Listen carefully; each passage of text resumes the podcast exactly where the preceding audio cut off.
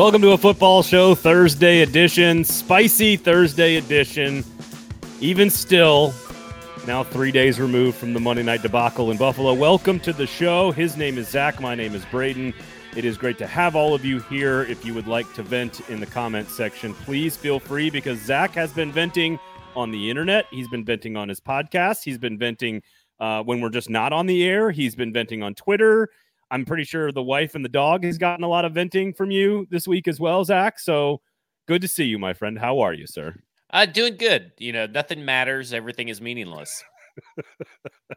you're you're like Flea from the Big Lebowski. Like you believe in nothing. You believe in nothing, Lebowski. I'm a nihilist. I'm a nihilist. Uh, eh, listen, I.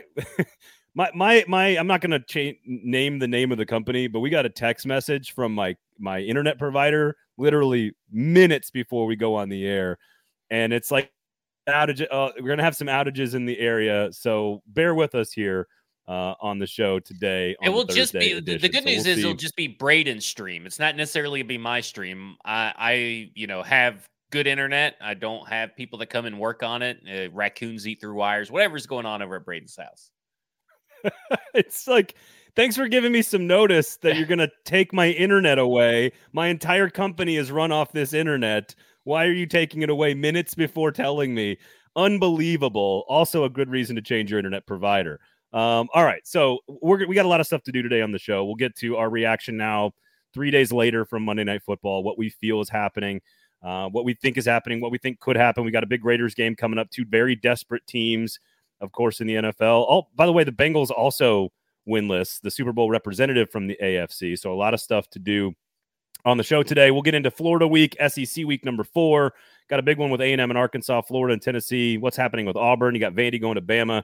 So you got a lot of stuff to do today on the show. We thank you guys for joining us. Rate, review, subscribe, turn on all the notifications.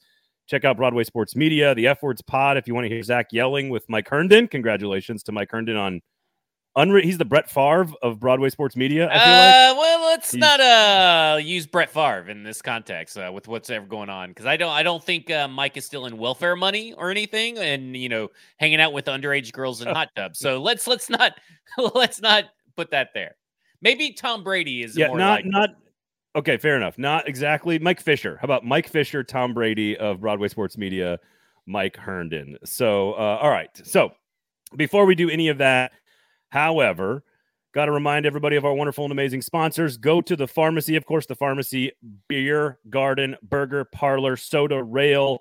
They're going to have a pop up this week at Pilgrimage Fest. So if you're down there and you want some food and you're hungry, which we know you will be, make sure you check out the pharmacy pop up down there at Pilgrimage Fest, of course. So they're down there. It's a great place to go grab a drink and a beer and a brats and some tots every single weekday over there at the pharmacy on McFerrin Avenue in East Nashville. We got the Kingston Group. If you're going to make a big decision about your house, Check out the Kingston Group. BuildKG.com is the website.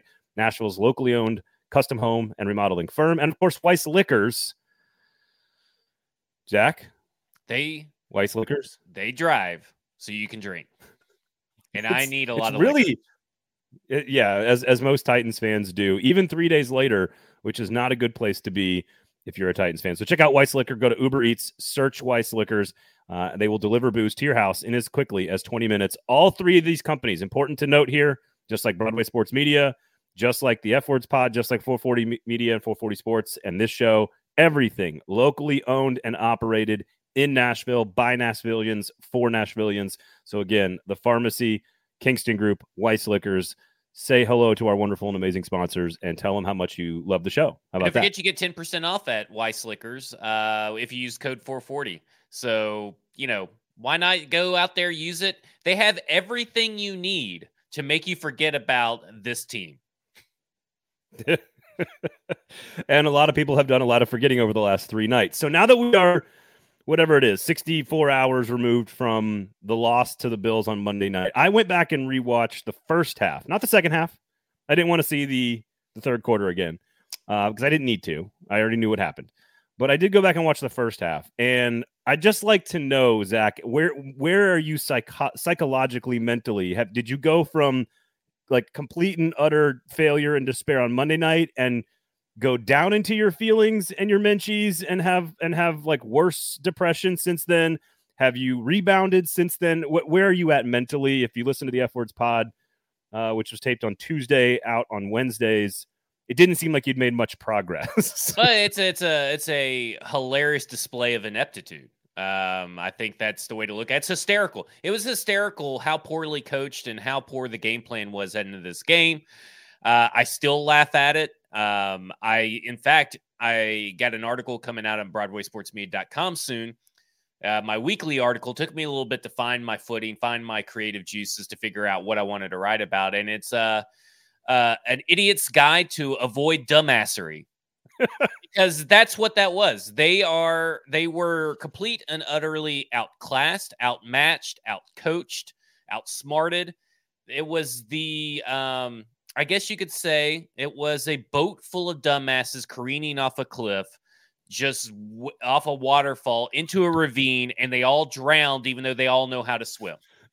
they just refuse to move their arms and legs. Refuse to move their arms and legs because this team, this, they don't adjust anything. So once they fell and once they crashed, instead of adjusting to the environment around them and swimming to save their own life, they just drowned. We, we are we are now battling air and now we're battling water and they've changed their defense and we don't know how to adjust. We yeah. don't know how to adjust to battling water. and they didn't really even air. have to adjust. They just didn't come in with a good game plan. Uh, I mean, you knew days in advance that the that Gabriel Davis was more than likely, high 90% chance, was not going to play. And they prepared like Stefon Diggs didn't exist. What a fucking disgrace of a game plan that was. I, I it's just it's hysterically bad. It, it I'm not even mad that they lost. It was that they didn't even come to play. They didn't even come to coach, and they're not taking any accountability for it. They're just like, well, our way has worked in the past. Nobody has adjusted around us to our way. No opponent. They, apparently, they got blinders on. They they don't know anything that's going on around them. No opponent has added players to stop Derrick Henry. No, eh, no, the secret. It's still a secret. Derrick Henry is our weapon, but nobody knows apparently, and that's how they're going to approach it. They're going to approach it like a bunch of fucking dumbasses. Feel better? No. No, not at all. No, so because I... now I'm going to have to go watch the Raiders play, and they're probably going to put Tre Avery on Davante Adams, and yeah. they got they called up this Kevin Rader kid, and he's probably going to be getting considerable snaps and blocking while Chig Okonkwo is on the bench because they don't like starting their rookies because they got fucking fists up their asses. Okay, okay, all right, okay. Now, will you allow me to play the role I'm not going to. I'm not. I'll tell you what I believe in and what I don't believe in. So I'm not going to fake it because that's not what we do here at 440 Sports or at Broadway Sports Media. We deliver nutritional content, no empty calories. So everything I'm going to say to try to make folks feel better about what's happening with the Tennessee Titans is all what I really think. But I'm going to lean in a little harder because I feel like I need to play the role of devil's advocate for a minute here, if that's okay. Yeah, go ahead. Because I've got a lot of stuff I'm concerned about too the, the the roster, the coaching, all the same things that we we are concerned about. Just small play, stuff, you know, the, the roster, the, the players, the coaches, the general manager, you know, just small stuff. The decision making during games. Yeah, you know, just stuff that you know, just like really minute stuff, minute details. It's all uh, co- coaching and playing football. Those are the two yeah, that um, yeah. that we're worried about mostly. Big, but minor concerns minor concerns. But a lot of you have already, a lot of you guys are already in the comments. Uh, D- Donnie says, "Hey Zach, help me get over the game," and he's laughing. Oh, uh, good luck. Deshaun says, "This is clearly the best team in the league we lost to, but that felt like sixty-one to seven instead of forty-one to seven. Imagine how bad it would have been." And then, of course, follows it up with people said the same thing about the Rams last year. So, what does that say about how good this Bills team is? So, I want to I want to lay out a few things here, just real quickly, because I've got major concerns about one particular thing, halftime coming up against the Raiders and how it affected both of these two games, the Giants and the Bills. Because the halftime thing, here's how I would sell it if I'm trying to be positive. Number one, this was 10 to 7 with a minute to go in the first half. For, for 30 minutes, this was a three point game, and that the Titans scripted something well out of the gate. They dominated the first half against the Giants. They have played good football in the first halves of each of the first two games. Josh Allen's touchdown throw to Stefon Diggs on that goal line play, that that is a 99% of human beings simply cannot make. Rolling full speed to left, stop plant entire body around and throw it back across his body. just a play that almost every other quarterback they're going to face is incapable of making. Stefon Diggs, one of the best players. This is the best team in the NFL that they just lost to. They had some demons they wanted to exercise. It's early in the I'm season. sorry, it- it- they didn't lose. They got dominated and thoroughly embarrassed and destroyed. Yeah, It I'm wasn't just just, a loss. in the effort to be succinct here. We I- got an hour. that that is the best football team on the planet. Like on the planet. That's the best football team on the planet. And they have a lot of bad will towards this Titans team. It's early in the season. The Bengals and the Raiders are also 0 and 2. I, I just think that they're the, the flick of the wrist to Stefon Diggs against Tre Avery, which again, bad coaching, bad playing. But that is also a throw that most players can't make, where he just flicks it without even with any effort at all. Point being, this is a special team with a special quarterback playing at an elite level, which of course is the goal for the Titans fans out there and for the Titans. But that let's just say that that's the measuring stick. Football is designed to evolve over the course of the season. It, it's, it happens in college, it happens in pro, it happens in high school. You work out kinks, you find solutions to problems, and teams that can go start the season two and four can end up making the playoffs because that's how football works. So I wouldn't put it past Vrabel and this team to win the division. Oh, by the way, here's the other positive: the division is dog shit. They can win the division with an eight and nine record and get into the playoffs. But who cares? I hey, I mean, had your- ultimately, if you're your not time. winning the Super Bowl, who cares? Well, I traditionally I agree with you. It's about the championship. But I also don't think you can quit on your favorite team after two games. In particular, where you were very good in the first half of both of those games and you were one play away from being one and one. You are one made field goal away from being one. It doesn't change the issues, it doesn't change the questions, it doesn't change the things that we have to discuss, which you which we're doing. But I just I just think it's a little too soon to start losing our minds and quitting on a team that you are des- you you are passionate about. Uh, like Well, they're I'm not not passionate, so why am I? Why should I have to be passionate? because I think you are in your I think losing to Buffalo on Monday night how bad it was is not as bad as it's going to be. It's going to be better. They're going to play better. They're going to win games. Why? Why? If if De- Derrick Henry looks awful, so he, why would this team look be any better at this point? This is a this at best a nine and eighteen, at best, and really that doesn't do it for me. That that's not what the expectations are. It's not what the expectations should be. Even Mike Vrabel let it slip in a rare moment of a press conference saying, Yeah, I've kind of looked around at how bad the AFC South is. Like that's something to hang your hat on. I'm It's not it's not. I I am merely playing the role of devil's advocate to try to attempt Yeah, to keep people and from jumping off the ledge a little too early in the season. That's all I'm I'm, not to telling here. anybody to commit suicide. Just don't worry about this season. Just uh, emotionally detach yourself from the season because it doesn't matter. This season does not matter. It's a wash. They're not going to the Super Bowl. It's almost statistically improbable that they're going to go to the Super Bowl. It's not impossible, but Im- highly, highly improbable. It's even improbable that they even make the playoffs because at this point, the Jaguars are better than you. They have played better football over the last two weeks. The Colts, There's who knows 15 what more they'll to go. it doesn't matter. It's Yes, just it what I'm saying. What I'm saying is, Braden, if if the goal is the Super Bowl, it's not happening. I, I don't disagree with you, but I, I didn't disagree with that. So what that. are we I- supposed to do? Just uh, just sit around with our hands No, in our look. pockets, enjoying it. Oh, look at this team winning some games, losing some games. Oh man, they sure are boring to watch because that's what they are. They're fucking boring. And They- you know, th- listen, they are. you you said it best i think that the the nfl season is set to evolve over a course of 15 games or over a season the problem is this team doesn't fucking evolve it hasn't evolved in uh, several years and this is why they are where they're at because they they're going through Derrick Henry at this point is worthless and even if that is the point your play caller isn't doing anybody any favors with the play calls he's using in the order that they're using in the game, it's a wash. This this season's a wash. It's been a wash. And it's okay to admit that it's a and that this season doesn't matter. Don't go kill yourself. Don't you don't have to change teams or allegiances. Just be apathetic. This fucking season doesn't matter.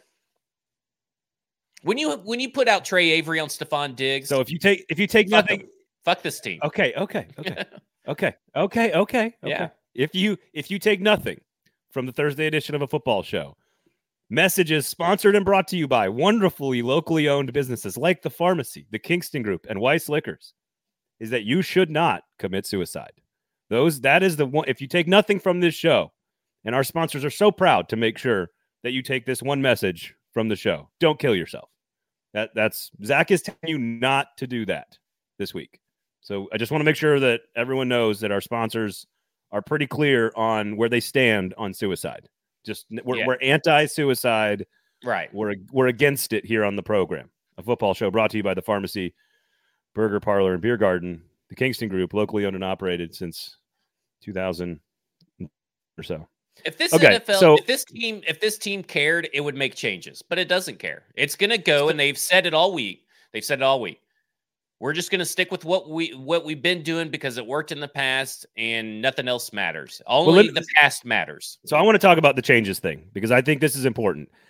Because Vrabel talked about not ma- he said I don't think anybody's not doing their job at the press. I'm paraphrasing, but basically that's what he said. Yeah, they're And- they're all doing their job just poorly. went about they're all coaching. showing up to work and they're checking in, getting their paycheck, and they're all doing it poorly. Here's the thing, though. They change players all the time. They got no problem changing players. Some of them due to injury, some of them calling people up, moving people down. They they kind of change players. It's the They same players. players. Like we got Wyatt Ray back on the practice squad for whatever fucking reason. Like I mean, it's the same people. Just Are you to- gonna let me talk? gonna let me talk here? So that I do, I, I and I heard this on the F words pod. You and Mike talking about this. I do, I I do think they will change the coordinator at the end of the year. I heard you guys kind of saying I don't think they will because Vrabel hasn't learned about it, and you've said this for many many now that Vrabel's fingerprints are all over more than just. It's more than just Todd Downing. It's a Mike Vrabel situation that that he needs to evolve and adjust. And I agree with that. And I think we're going to see that at the end of the season. I don't think it benefits firing a coach midseason unless Tim Kelly, they believe that Tim Kelly steps in and is all of a sudden this perfect play caller. I don't think two weeks is enough time to do that for Tim Kelly. So even if you not even if you want Tim, We're not going to take hang on, hang on, hang on, hang on. Even if you want Tim Kelly to learn and grow into the role, have more familiarity with the personnel, let like they had four rookies starting at one point during the third quarter when the game got out of hand, and that didn't include Kyle Philips. So you're talking about five prominent rookies. Now Willis doesn't really count, but prominent rookies learning with a guy who's only been here for two games. And if that's the future of the offense, which I hope it is, I understand your apprehension as to why that may or may not happen.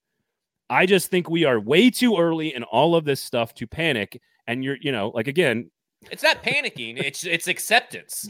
Like that's the Oh, thing. I it's just acceptance. I don't accept that. I don't accept it. I, I So you, don't accept spend that the over entire 36, summer. No, 36 fucking games that Todd Downing has been an offensive coordinator, not including playoffs, and you still think the jury's out. No, no, no, no. The Jerry, I'm not talking about. Then Todd get Downing. rid of I'm- him. Let's get rid of it. I'm not him. talking about Todd Downing. I am talking about you cannot spend all offseason, which you did, preaching about why culture and Mike Vrabel and the, how they conduct themselves and how they run an organization is r- like recession proof and injury proof and all these things. You, you- I agree with you on that. You cannot throw all of that out in two games. When you played the best team in the world, who made just insanely good plays as a quarterback, who's playing off the charts right now, and you basically want, were the better team in week one. But the I- problem is, is the problems that we thought were the problems in the offseason are even worse. And the problem on top of that is I that agree, Mike I agree. Vrabel, Mike Vrabel is doing stuff that Mike Vrabel has never done before. Mike Vrabel is being piss poor in in-game management. He's not making any kind of adjustments. He's not. He's letting his guys get away with. They're they're just going crazy with penalties. He's not making any effort to change and evolve and to adapt. And when those things are new symptoms on top of the old systems that have been here, which are shitty ass Todd Downing, bad coverage, uh, over reliance on undrafted free agents, it just compounds everything. And so at some point, with no Derrick Henry to bail your ass out, this team out, with no Harold Landry and the defense not playing up to snuff uh, with because of injuries and all this stuff, when you're off when you rely on a shitty ass offensive line that's gotten worse and worse and worse and keeps getting worse by the minute then there is nothing that he can do. There's nothing that he can do to get this team to a Super Bowl at this time. So I agree with you that Super Bowl or bust is an okay mentality for a fan base that has been to the playoffs four straight years, multiple division titles, and all that stuff. Um, I I think it's too soon in the season to say anything definitively about anything anywhere in the entire NFL. And I I think we can I think Todd Downing is not long for the job at the end of the year. The question is, how much damage can he do in the meantime? Now, if they go out and they beat Vegas and they they Derrick Henry runs for 160 yards, like, are you all of a sudden going to come on That the show on Monday and, and change they're- your opinion? They're not a Super Bowl team. That's my opinion. Opinion, and that's what matters. I think they So, were. So there's Bowl no point in watching, even though just, just I- well my i guess because i talk about it for a living but that's about it i mean i would i would watch just to watch because i'm a fan of the sport and fan of the nfl and i'm a fan of the team but doesn't mean i, I just have to sit here and just be false falsely exuberant and be like oh well they beat the raiders and that must mean everything is fixed and everything. Listen, even if they beat the Giants, I'd still be pissed about the loss about Buffalo, and I'd still have the same uh, the same mentality that this is not a Super Bowl winning team because that I don't care about the Giants win as much as I care or the Giants loss. I care more about the the this loss as far as weighting it what really matters. And this showed that there is a lot of problems that matter with this team Yeah. that are going to Yeah. prevent them from being a Super Bowl contender, which they should have been and had the aspirations for.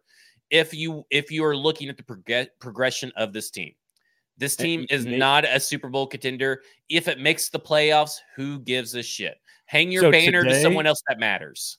Today, I agree with you. They're not a Super Bowl contender, but Mike Vrabel has shown and proven that he deserves the right to see the season out and to see how it plays out before we make any judgments about what this team can or can't do. It doesn't mean I'm not super concerned about the offensive line the way I was when camp started, the way we were before camp started. Yep. I'm still very concerned about the offensive line. I'm very concerned about the depth. I'm very concerned about the drafting of the players by Jon Robinson. Like there's an offensive line thing here, along with the play calling thing here, that are very big, real concerns. But this organization has earned the right to and and again, I think stepping back from even the Titans, football and the NFL in particular is a sport that humbles you from week to week. And the Bills lost to the Jags last year, nine to six. It, it is you can fix problems, you can evolve, you can change, you can solve problems, and you can get better as the year goes along. I'll And I- I'll, I will I'll give this it when I see it. That's fine, but I will give this. Mike Vrabel has shown us enough times that he is capable of doing that. Let's see how it plays out before we quit watching football for the year. When and- when has he ever evolved? I listen, you cannot spend the entire offseason saying 91 players, culture, culture, culture. He's proof he, he- can handle injuries, he can handle adversity, he can handle this. And then all of a sudden, when he gets a little adversity, quit on the guy. You don't get to do that. Well, I think not- it's. that's it I'm works. beginning to see through the mist and see that it was probably a little bit fluky what what happened last year, and I think that the. I mean, that's fine. We're going to find out. He overcame adversity, but overcoming adversity and evolving and it is a little bit different. I, I don't I don't disagree with that. I want I there's so many more games to go. There are problems that could get fixed, young players that could develop. There's so much there's so much that happens in the NFL. The number of times you see a team that is 3 and 3 or 4 and 4 or 2 and 4 or whatever it is that eventually ends up going on a run, figuring things out, pieces fall into And place. listen, they're probably going to go on a better. run because they have a weak ass schedule coming up for the next few games, a very weak schedule. I'm not buying in that this is ever going to be a Super Bowl contender I actually see them in the in the Super Bowl. That's fair. That's fair. If that's the if that's the bar you're I- I've told you, if that's going to be your only bar, then that's fine. I my issue is twenty. you know, if you're going to be a last bottom 5 team in like almost every major statistical category on both sides of the ball, and that's the way it is in week 12, week 14, week 16, then we're going to have we're to have some very different conversations than I'm that I, I will sing a very different tune than what I'm singing right now. And maybe you're right. Maybe you're completely right and all this is a total failure. I'm just not ready to say that definitively yet because we got so much time to go and there's this is how football works. Listen, if you Every regress, if you regress in your win loss record and you regress in your status in the NFL among the NFL's elites, it's a failure. I don't. I I'm I'm just sorry. I have high standards for this team now, and and that's just where I've always been. Like I've always been, oh, they'll make it to the playoffs, but now show me in the playoffs. You got to prove it to me. And right now they're going the, way other direction. to proving that maybe playoff Cincinnati Bengals team was the real version of this team all along. The team that lost to the Jets, the team that can't put their throat on the Bills, the team or the uh, Giants, the team that can't even compete, sniff the the underwear of the Bills. is is the real team. The underwear, I like that.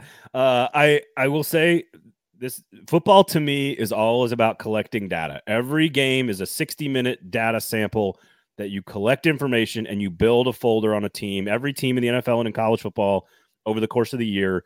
And right now, there's just not enough to make any big sweeping statements. I think the halftime number is the biggest one, and this gets us. This can take us into the Raiders game if you want to transition and and and start looking at this game. So here's my biggest concern outside of like okay, I think there's some depth issues with injuries along the offensive line, and like like injuries to me are not something you can necessarily control. But to me, they came out at halftime against the Giants. They went three and out, three and out, gave up big explosive plays, and gave up two touchdowns. So they went from up 13 nothing and dominating to down, uh, basically tied 13 13 because I think they missed an extra point or something like that. But it was three and out, three and out on offense. And then two long touchdown drives against the Bills. Five plays, 20 yards, punt. Three plays, minus one yard, punt. Two plays, eight yards, interception. Three plays, 10 yards, pick six. And then, of course, Buffalo scores multiple times. My issue is the 37 to 7 third quarter that has taken place in the two games. And that is Todd Downing, that is Mike Vrabel, that is the players. That to me, they've been good right out of the gate against both the Bills and the Giants.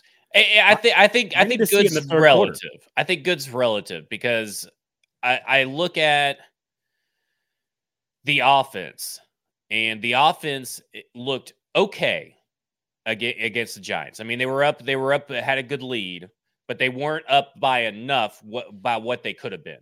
And in with the Bills, they just weren't even on the same fucking planet. I mean, this this offense wasn't even on the same planet against that Bills defense. I mean, I, I don't know what is going on, why this team calls the plays that it does, refuses to adjust within a quarter, within the the minutes. You know, when you come to the sideline after a horrible drive, where is the adjustment? And then you look at the, what the what happened with the Raiders and the Cardinals this weekend. They the Cardinals adjusted just better to them, and eh, this is a team that's still going through its growing pains with the Raiders, obviously, and um, but here you have the more mature, fully formed adult coach that should be making these adjustments on the fly as quickly as possible instead of waiting to never make adjustments, which is a really odd strategy when you start getting your ass kicked. I, I think they win. I think they're going to win this weekend. Um, yeah. I, I, I now, don't think so.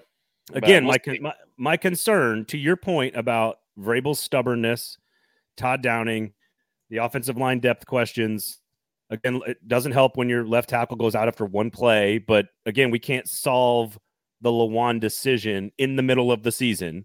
That has to be an offseason problem. And yes, the people making those decisions deserve, deserve criticism for that. There's no question about it.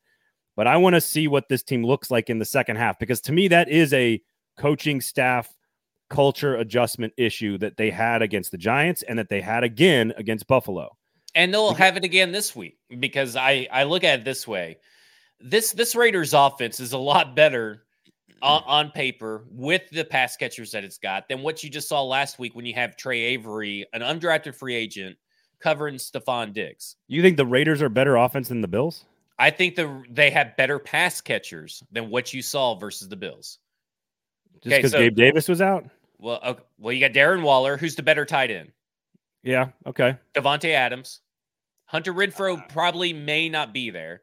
You can't just well Davante Adams. Davante Adam, Adams you can't just you know you're yada yada yadaing over Stefon Diggs, who's no, I'm the... not. I'm just I'm not saying that Davante Adams is better than Stefon Diggs. I'm saying he's the same caliber player as Stefon Diggs. Okay, that's fair. And and really, I think you can make an argument that Davante Adams is better. It's not necessarily. I don't think I could think you could make an argument for both. But Darren Waller is clearly clearly better than Dawson Knox.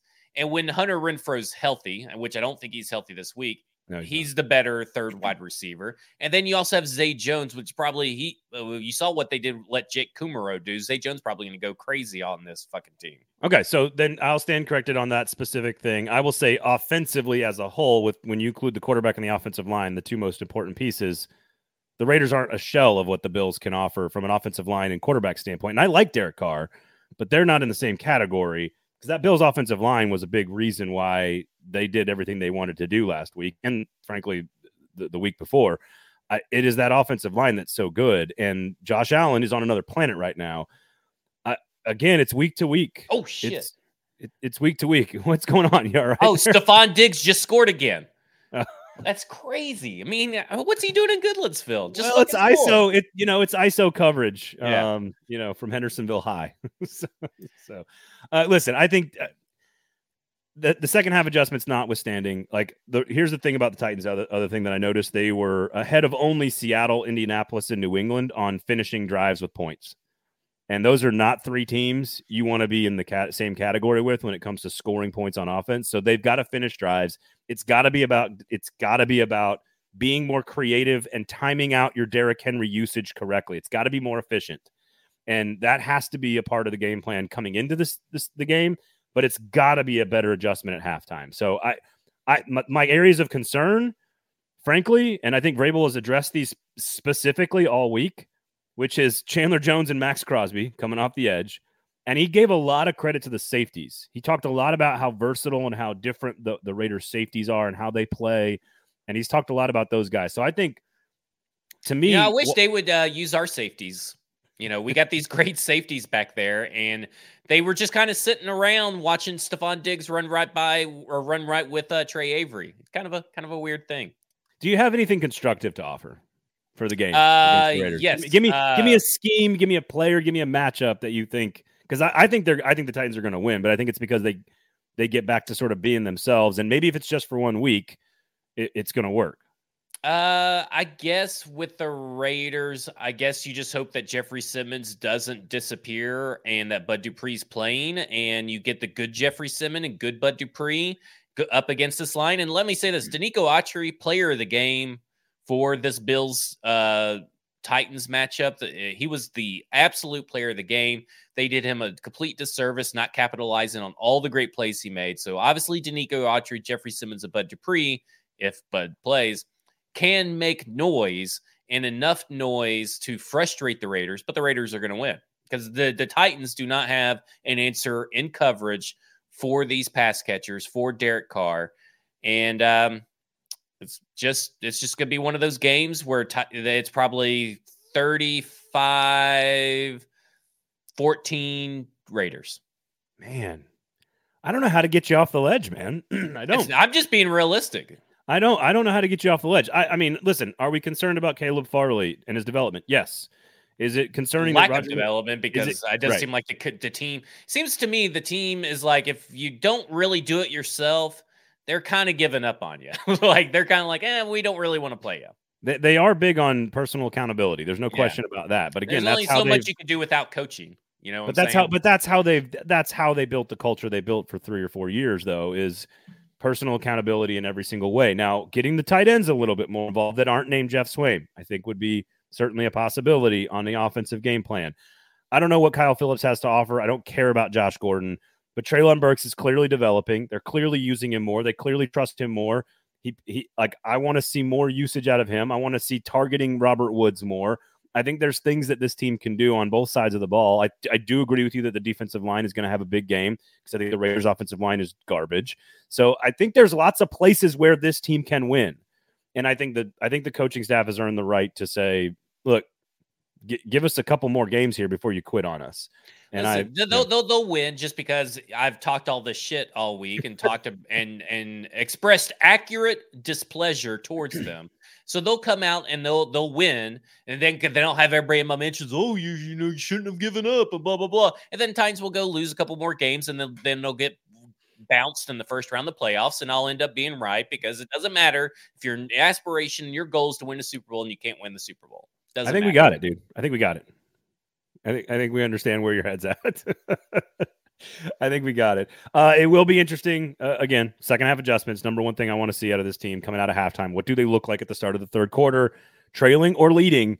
I want to see what they do in the third quarter because that's clearly where they've been beaten the last two games. Uh, not to mention the coaching and the playing; those are two important things as well. Yeah. Uh, all right, are, do you have do you have anything anything constructive else you'd like to add, or because I, I don't need to hear uh, I, you say Super Bowl or bust again? Okay, uh, I think you should be looking at Dennis Daley and and hoping that somehow, some way, before the game they cut him and find someone else to play his spot. Yeah, it was he was not good. And he's and he's not good. He's not a good football player. And obviously they have zero faith in Dillon Radunz, who they drafted and failed to develop. And you know, Jamarco Jones on IR. Oh, yeah. Well, you know, he was a non-factor anyway. I always forget he's on the team. A wasted signing. He's not really on the team anymore. kind I mean, he is, but he's, he's not. He's getting paid, getting that paycheck. Jamarco Kendall Jones Lamb uh, on the yeah. on the uh, on the on the uh, on IR. So again, I'll, here's some other things that I think are going to get better this week. Uh, 3.3 yards per carry, 86 yards per game, five fumbles on running the football in the first two games. I think I think that those numbers improve this week against the Raiders as well. So I, I listen. I'm just I'm in wait and see mode. I'm in wait and see mode. I don't panic. Hockey seasons are long. Football seasons are long. Baseball seasons are even freaking longer you, you just don't panic when you lose a game. It's just not uh, panicking; it's acceptance. Team. Just accept reality. That's fair. That's fair. That's fair. well, I I don't want to I don't want to get into my personal fandoms and my personal demons because I certainly have them. Uh, but my team won last week, so I'm not. I'm I'm okay right now. Hey, I'm all in. Aaron Rodgers, go get me those points because I needed it for fantasy football. there you go. Uh, all right. Anything else on the Titans? Are we going to move on real quickly to some uh, to some SEC football? So uh, uh yeah, before we do good. that, okay. Before we do that, let's take a deep breath. Let's remember that the pharmacy, burger parlor, and beer garden is a wonderful and amazing place to take your family for lunch to go for a happy hour after work, to go with your work. You've got a work event you want to go to, make sure you go check out the beer garden because now it's no longer 100 degrees in Nashville. The temperature has broken apparently on the first day of fall. Hopefully, we'll actually get some fall. Uh, they're going to have a pop up at Pilgrimage Festival. So if you want some really good while at a music festival, make sure you go check out the, the pharmacy there at the Pilgrimage Fest this weekend. So make sure you do that. Uh, the Kingston Group locally owned custom home and remodeling firm. If you're going to make any big decisions about your house, make sure you call the Kingston Group. That's buildkg.com. And of course, Weiss Liquors. Weiss Liquors, search Uber Eats for Weiss Liquors and they'll deliver the booze in as quickly as 20 minutes right to your house. Zach, Weiss Liquors. They they drive so you could drink.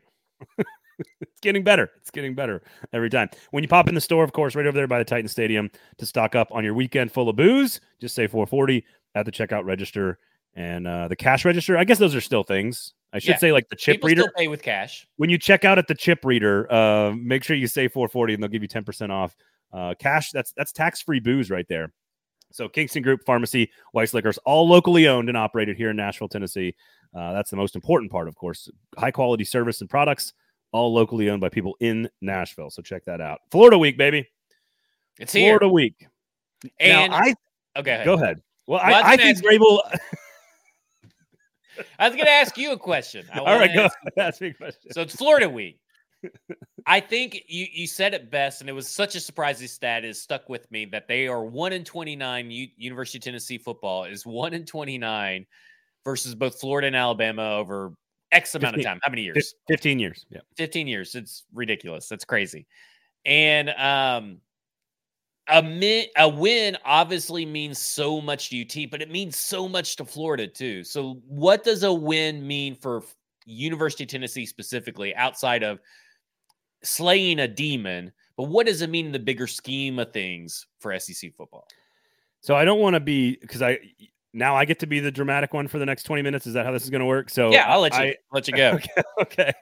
I I think th- th- I don't think this is an overreaction to say that it that this game, should they win Tennessee, it it it, it could it's a season defining moment, but it's, it's but it's potentially more than a season defining moment. If this win, if Tennessee were to win, which by all accounts in every rational measure of a football matchup, Tennessee should win the game. We'll get to the irrational in a second. But in every rational way, the quarterback is playing is playing the position better than Anthony Richardson, Hendon Hooker is. The offense is better. The weapons are better. The coach is more established. They're at home. They are, they're more motivated. Every single thing says the depth for Florida is not there yet. Every single rational way to to analyze this game says Tennessee should win. It's the biggest point spread since the 90s, 10 plus points.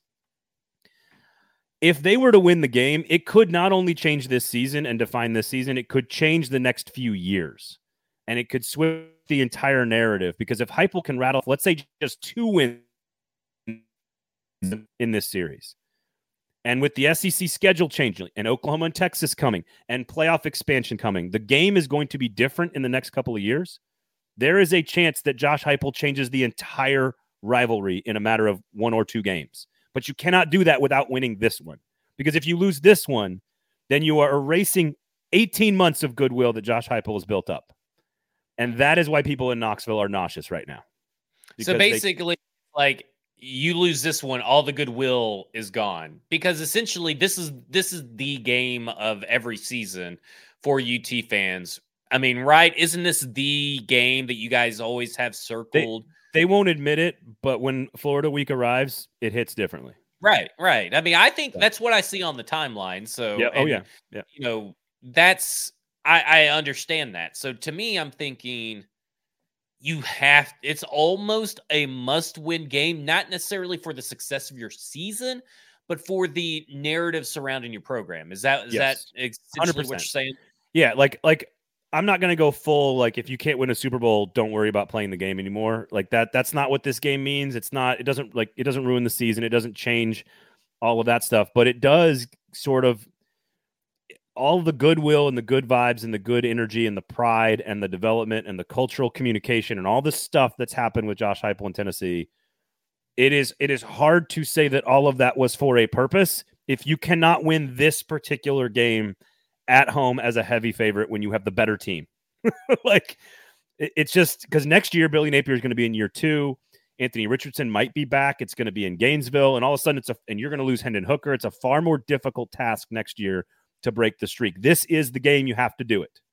Let me ask you a question about about uh, Coach uh, Youth Pastor Dad. Um, what do you think about him getting a raise already?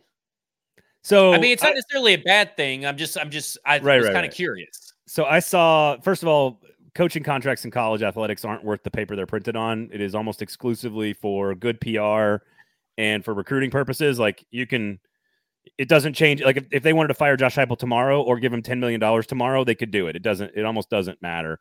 Um, I did find it interesting that a few media folk in Tennessee were asking questions about like, what has this guy ever done to get a raise? And I'm like, you guys have been in the media too long where you don't get any raises for, for good performances. Jo- Josh Heupel has done a good job. Like here, here's how normal. This is a message to sports media people. So it's a pretty small audience here. But this is how it works in the real world when you do your job well, you get compensated for it. That doesn't happen in sports media, but that happens in the real world, in almost every other walk of life. And by every measure, Josh Heupel has done his job very well to this point. So if you want to put some numbers on a piece of paper and say, way to go, like, fine. But I could not, there's not been a contract extension that I've ever cared about. I've, gotcha.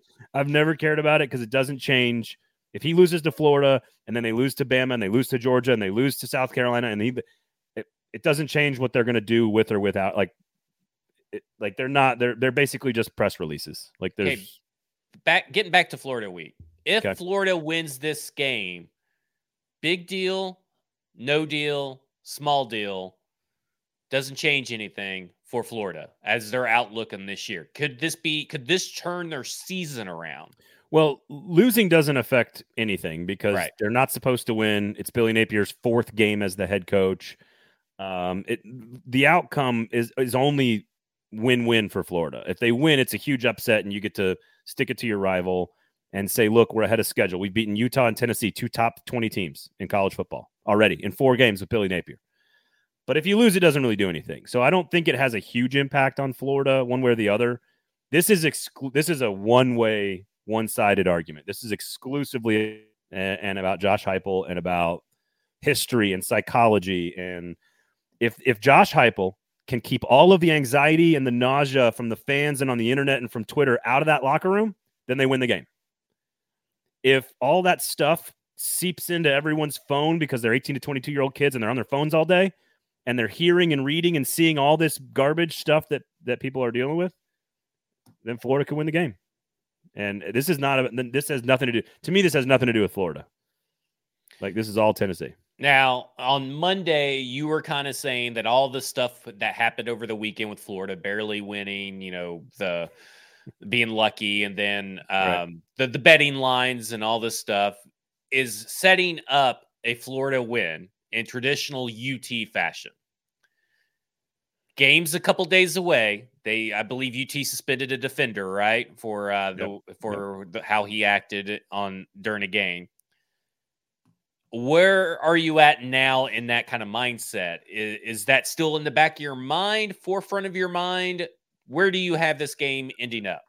My my brain is split in two places, and it has been since the beginning, and it will be until afterward. Which is there's a rational, logical, analytical way to to look at this football game, which which is that every single thing says Tennessee should win. Then there's the human side of this, which is oh, we don't. Which jinx do you think is worse?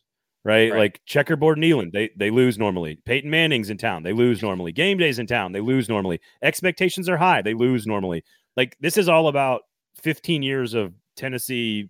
Like I, I'm I'm too close to it. Like I'm uh, it's and I'm not even talking as a fan. I'm talking about as an analyst. Like it's there is no rational argument to be made for Florida to win the game.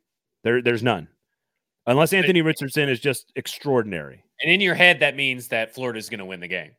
the other half of your head. You play, te- yeah. The other half is like Florida played terribly last week. A normal person would be like, "Oh, that means they're not good." yeah. Tennessee fans are like, "Oh, that means we're fucked." like that's the that's that is what's happening between with Tennessee's people's brains right now, and they won't admit that that other half is just like creeping around in the shadows. It's like lurking in the closet and under the bed. It's just there, and they know it's there, and they're doing everything in their power to push those demons away. We are all Tennessee fans are all alcoholics staring at the glass after being sober for 18 months. They are sitting at the bar staring at the glass of whiskey trying not to drink it right now. The best bet of this game that you feel comfortable putting money on is what? Florida 10 and a half. Okay. Florida plus 10 and a half. They could still right. lose the game. Florida yeah, could still yeah. lose, but but give me the 10 and a half all day. Sounds good. All day. And if that means I'm gambling my way into watching Tennessee win, fine. I'll pay for yeah. it. I will in sports. I will gamble on the team I don't want to see. I, i am gambling on Tampa Bay to beat Kansas City in the Super Bowl, even though I'm rooting as hard as possible against Tom Brady. Like it. So, All right. Which game did you want to hit up next? Arkansas A&M is the other big game in in the SEC. Um, this is a great rivalry. Uh, Texas A&M won nine straight. Arkansas exercised some demons last week or last year in this series. I just think it, it's a two point spread. I think Arkansas is the better team. I think both seasons could are going to be hanging in the balance here. Which team is going to contend with Alabama? They both play Alabama in the next couple of weeks. It's a it's a neutral site parking lot in Dallas, so that kind of sucks. Uh, it'd be better in College Station or Fayetteville, but um, this is a physical, really good defensive battle. I think Arkansas's got the better quarterback, but I just I just I just want to watch what they do because both offenses are one of them is a little bit more creative than the other. I just want to see like does A&M have any like you talk about Vrabel and their lack of evolution? Like Jimbo Fisher's got to evolve on offense, right? And we've got to see we've got to see what it looks like, and and have fun watching KJ Jefferson in Arkansas. That is a fun team to watch, and they play bully ball, and I think they're going to do it again this weekend. So I, that one's more just like I can't wait to watch it. Another excellent primetime SEC game. I, I have thoroughly enjoyed the SEC games uh, being primetime. And yeah, babe They've been good. I mean, they've been some good games, and I think this is going to be another one. Some interesting games, interesting storylines. Uh, I am all in on. I'll be rooting hardcore for Arkansas. No, no uh, okay. surprise there, right? I mean, like screw Texas A&M. I hate them. Um, I am all about some Arkansas win. Did you and, did you cheer when uh, Zach, Calz- Zach Calzada announced today that I guess he's having surgery? Are you cheering? Oh, uh, I don't cheer for injuries on. or surgeries or anything. Uh, I am. I just silently nod my head, going, "Oh yeah, oh yeah." that that that of course, if you do not remember the Texas A&M quarterback who beat Alabama last year, yes, who now who now plays for Auburn, and by plays I mean He's, He's around. yeah, he's around. you know, I, I I think that Arkansas should win this game. I I would I'm like you. I would much rather it be at one of the SEC one of these SEC stadiums. I don't understand why this particular game got moved to Dallas when it could have been so much better, especially with, you know, them both being ranked, them both being pretty good. They're, both pretty good.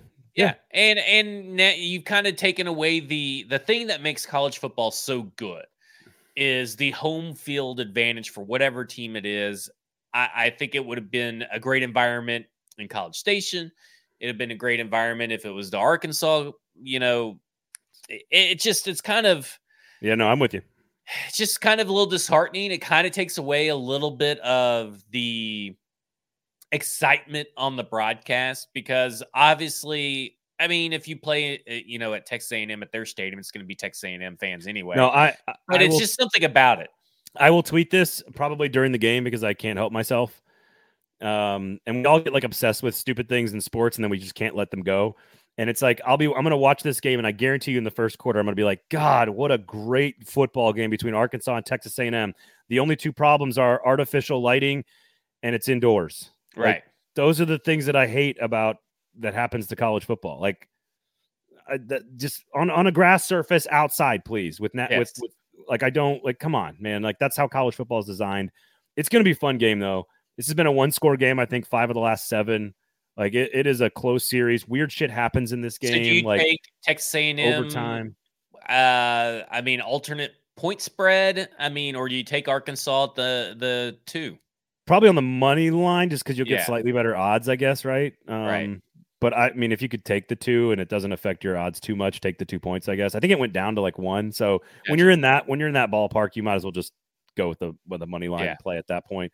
Um, so I, I would take I would take Arkansas. I just can't wait to watch that game. They, the- Yeah. To your point, primetime college football every single night has been excellent. Yes. Um, there's been a couple of bad noon windows, eleven o'clock windows, but college Which football. it- it's kind of a, it's usually the other way around. I feel like it's usually you know you could kind of miss the SEC primetime game or whatever primetime college football game it is, and but the two thirty or the one o'clock ever Yeah. or eleven a.m. is always must watch. And you know I think it's just the way the schedule has presented itself. But you know go from Florida to Tennessee at two thirty p.m. to six p.m. of Texas A and uh, Arkansas. Love it. I'm there. Yeah. That's that's a great great Yep. segment of television. The the other money line play I might advise people this week to do. It's not one of my like locks of the week or whatever. It might be take Missouri on the money line against Auburn because would you would you like to tell everybody what's on the screen for those listening on the podcast? Yeah, if you, if you don't watch the YouTube, which I encourage you to do, I like to put in a little pun where I can. And this says Will Loss put Harsin out of his Missouri. that's well done. That's well done. That's Thank your you. best one yet. Thank I think that's your best. I think that's your best one yet. It's a really Um, good one. I Auburn either wins by four touchdowns or they lose outright. So if you're gonna if you want to throw down some a few bones or clams or shekels down, you might. I think Missouri on the money lines is a sneaky good play. I, I'm, I'm not I'm not touching this game, but that might be a sneaky play. Here's my question: I just don't know what Auburn is waiting for. Like this was a foregone conclusion in February. Like what are we doing? Like you just got boat raced by Penn State. It was disgustingly ugly. And if Missouri comes and beats you at home, like what are you waiting for? Like again, Auburn's the better team. Maybe they were waiting for Missouri, kind of like I- how uh, maybe. Missouri got Dan Mullen fired. maybe they're waiting on Missouri to win so they can say, "Oh, look, okay, now we're going to fire Bryan Harsin."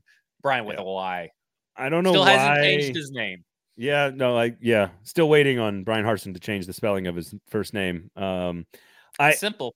I just don't know what they are actually waiting for, unless they're doing stuff in the background to like get get things lined up, whether it's a buyout or booster dollars or search firm con- contacts, back channeling with candidates. Like I don't know what. th- There's nothing that he is. The only thing he could do is make it harder to fire him. Like that's the only thing that could happen. Because again, they're probably a better team than Missouri. They should win. Now, if they've completely quit, then they'll lose, and he get. I could see. I could see him being fired on Sunday. But again, I don't know what they're waiting for. Just get rid. Like it's not Brian Hart. Like Yeah. just get. I don't know what they're doing. I saw a clip, and I don't know if it's if it's for sure. Uh, the source wasn't too reputable, but it showed um, Herm Edwards get fired on the field after a game. I don't know if that's really what happened in the clip or whatever, but that's what people are saying is, well, you could just fire Harsin in the middle of the game. You know what? Auburn should do it before the game. Do it, it right be, before the game. no, no, no, no. I so uh, before the game would be good. There's no question. But I think unprecedented move would be to come out at halftime with an interim head coach. That is yeah. unprecedented in football history. I bet say something. Is, this is what they should do. This is what Auburn should do. After the first TV timeout, when they come back from commercial, there should be a new head coach there. Da, da, da, I'm talking about after after the coin flip and they decide new head coach. I'm I'm with you. A firing in broadcast is spectacular. Now the video you're talking about was accurate. Okay. It was Herm Edwards walking off the field at Arizona State, meeting with Ray Anderson, the athletic yeah. director, who was his agent, by the way, athletic director and school president. Immediately, like he's walking off the field and like has to change directions to go talk to the other ones, and you can hear, you could see him sort of trying to explain something and then apologizing. Well, I'm sorry, boys. I'm sorry, boys. I'm, uh, I couldn't get it done. Like, so I don't know if it specifically happened there. What I imagine took place was those the two bosses at Arizona State were like, "Listen, we're gonna have to uh, we're gonna have to have a talk tomorrow. Why don't you come in the office and we'll we'll let you know kind of what's going on." Like it it probably didn't happen specifically in a 10 second conversation, but it probably was pretty clear what was going to happen the next day, and then it was then it happened the next day. So yeah, just remember a lot, of, lot of, college football news drops on a Sunday during NFL games this oh, year. Oh, it's, it's great. crazy. Nebraska's done it twice. It's it's great. Um, just remember that when when your agent is your athletic director, you're probably in trouble too, athletic director. just, yeah. Just you were a package deal before. You're probably a package deal now. Just want to want to throw that out there. Look at Auburn. They had to get rid of their athletic director before they could fire the coach. Yeah. So there there you have it. And by the way, Vanderbilt plus 40 and a half on the road against your Crimson Tide. Anchor down, baby. Anchor down, baby. I, I would be surprised. I, I really AJ wouldn't Swann. be surprised. Yeah. I'm not, I would not be surprised, to be honest with you. All right. The pharmacy. Great burgers, great beers, great brats, great tots. They got us pop up out there at Pilgrimage Fest this weekend. So make sure you're frequenting the pharmacy. They're also a proud sponsor of Music City Audible, a podcast you should be listening to. You've got football and other efforts. You got Broadway Sports Media, Kingston Group. Make sure you go to buildkg.com and check them out. If you got any big questions about your house, just have a conversation with the Kingston Group. And of course, if you want booze delivered right to your house, I don't know a human being that wouldn't want that. Make Everybody sure should want it. You go to Uber Eats and search Weiss Liquors and have them bring the booze right to your house in as quickly as 20 minutes. And if you pop in the store, say 440 at the uh, chip reader checkout, and uh, you'll, you'll get 10% off. So, again, locally owned and operated, the pharmacy, the Kingston Group, and Weiss Liquors, all owned and operated here in Nashville, family owned businesses. So, make sure you check out those, uh, all those awesome and amazing sponsors, which hopefully are better than Todd Downing's game plan. I can guarantee you that all three of these places are better than Todd Downing's game plan and Mike Vrabel's uh, philosophy. Hmm and Dennis Daley's pass blocking. and Tre Avery's coverage. Okay, you're getting me back. You got, any, you got any Caleb Farley? Caleb Farley Listen, stuff. I don't think Caleb Farley played as bad as that one play made him look. I don't think. Caleb Farley played as bad. I, I think that Caleb Farley's got to get some experience under his belt, but they just don't want to give it to him unless people injured and died. Taylor Lewan comes off the bench and Willis reads the second half. Bud Dupree comes off the bench and Willis reads the second half with a sack and a half. They're going to will their way to victory on hobbled legs and busted knees. Derrick Henry's going to slowly plod his way for four yards of carry, and the Titans are going to win a game, and it's going to be one and two, and the Titans' ship is pointed back in the right direction. You heard it here first on a football show. for Zach. For Zach, I'm Braden. Have a great weekend. Turn on all the notifications, follow all the shows, rate, review, subscribe, and enjoy the games. For Zach, I'm Braden. Thanks for listening. This has been Football Show.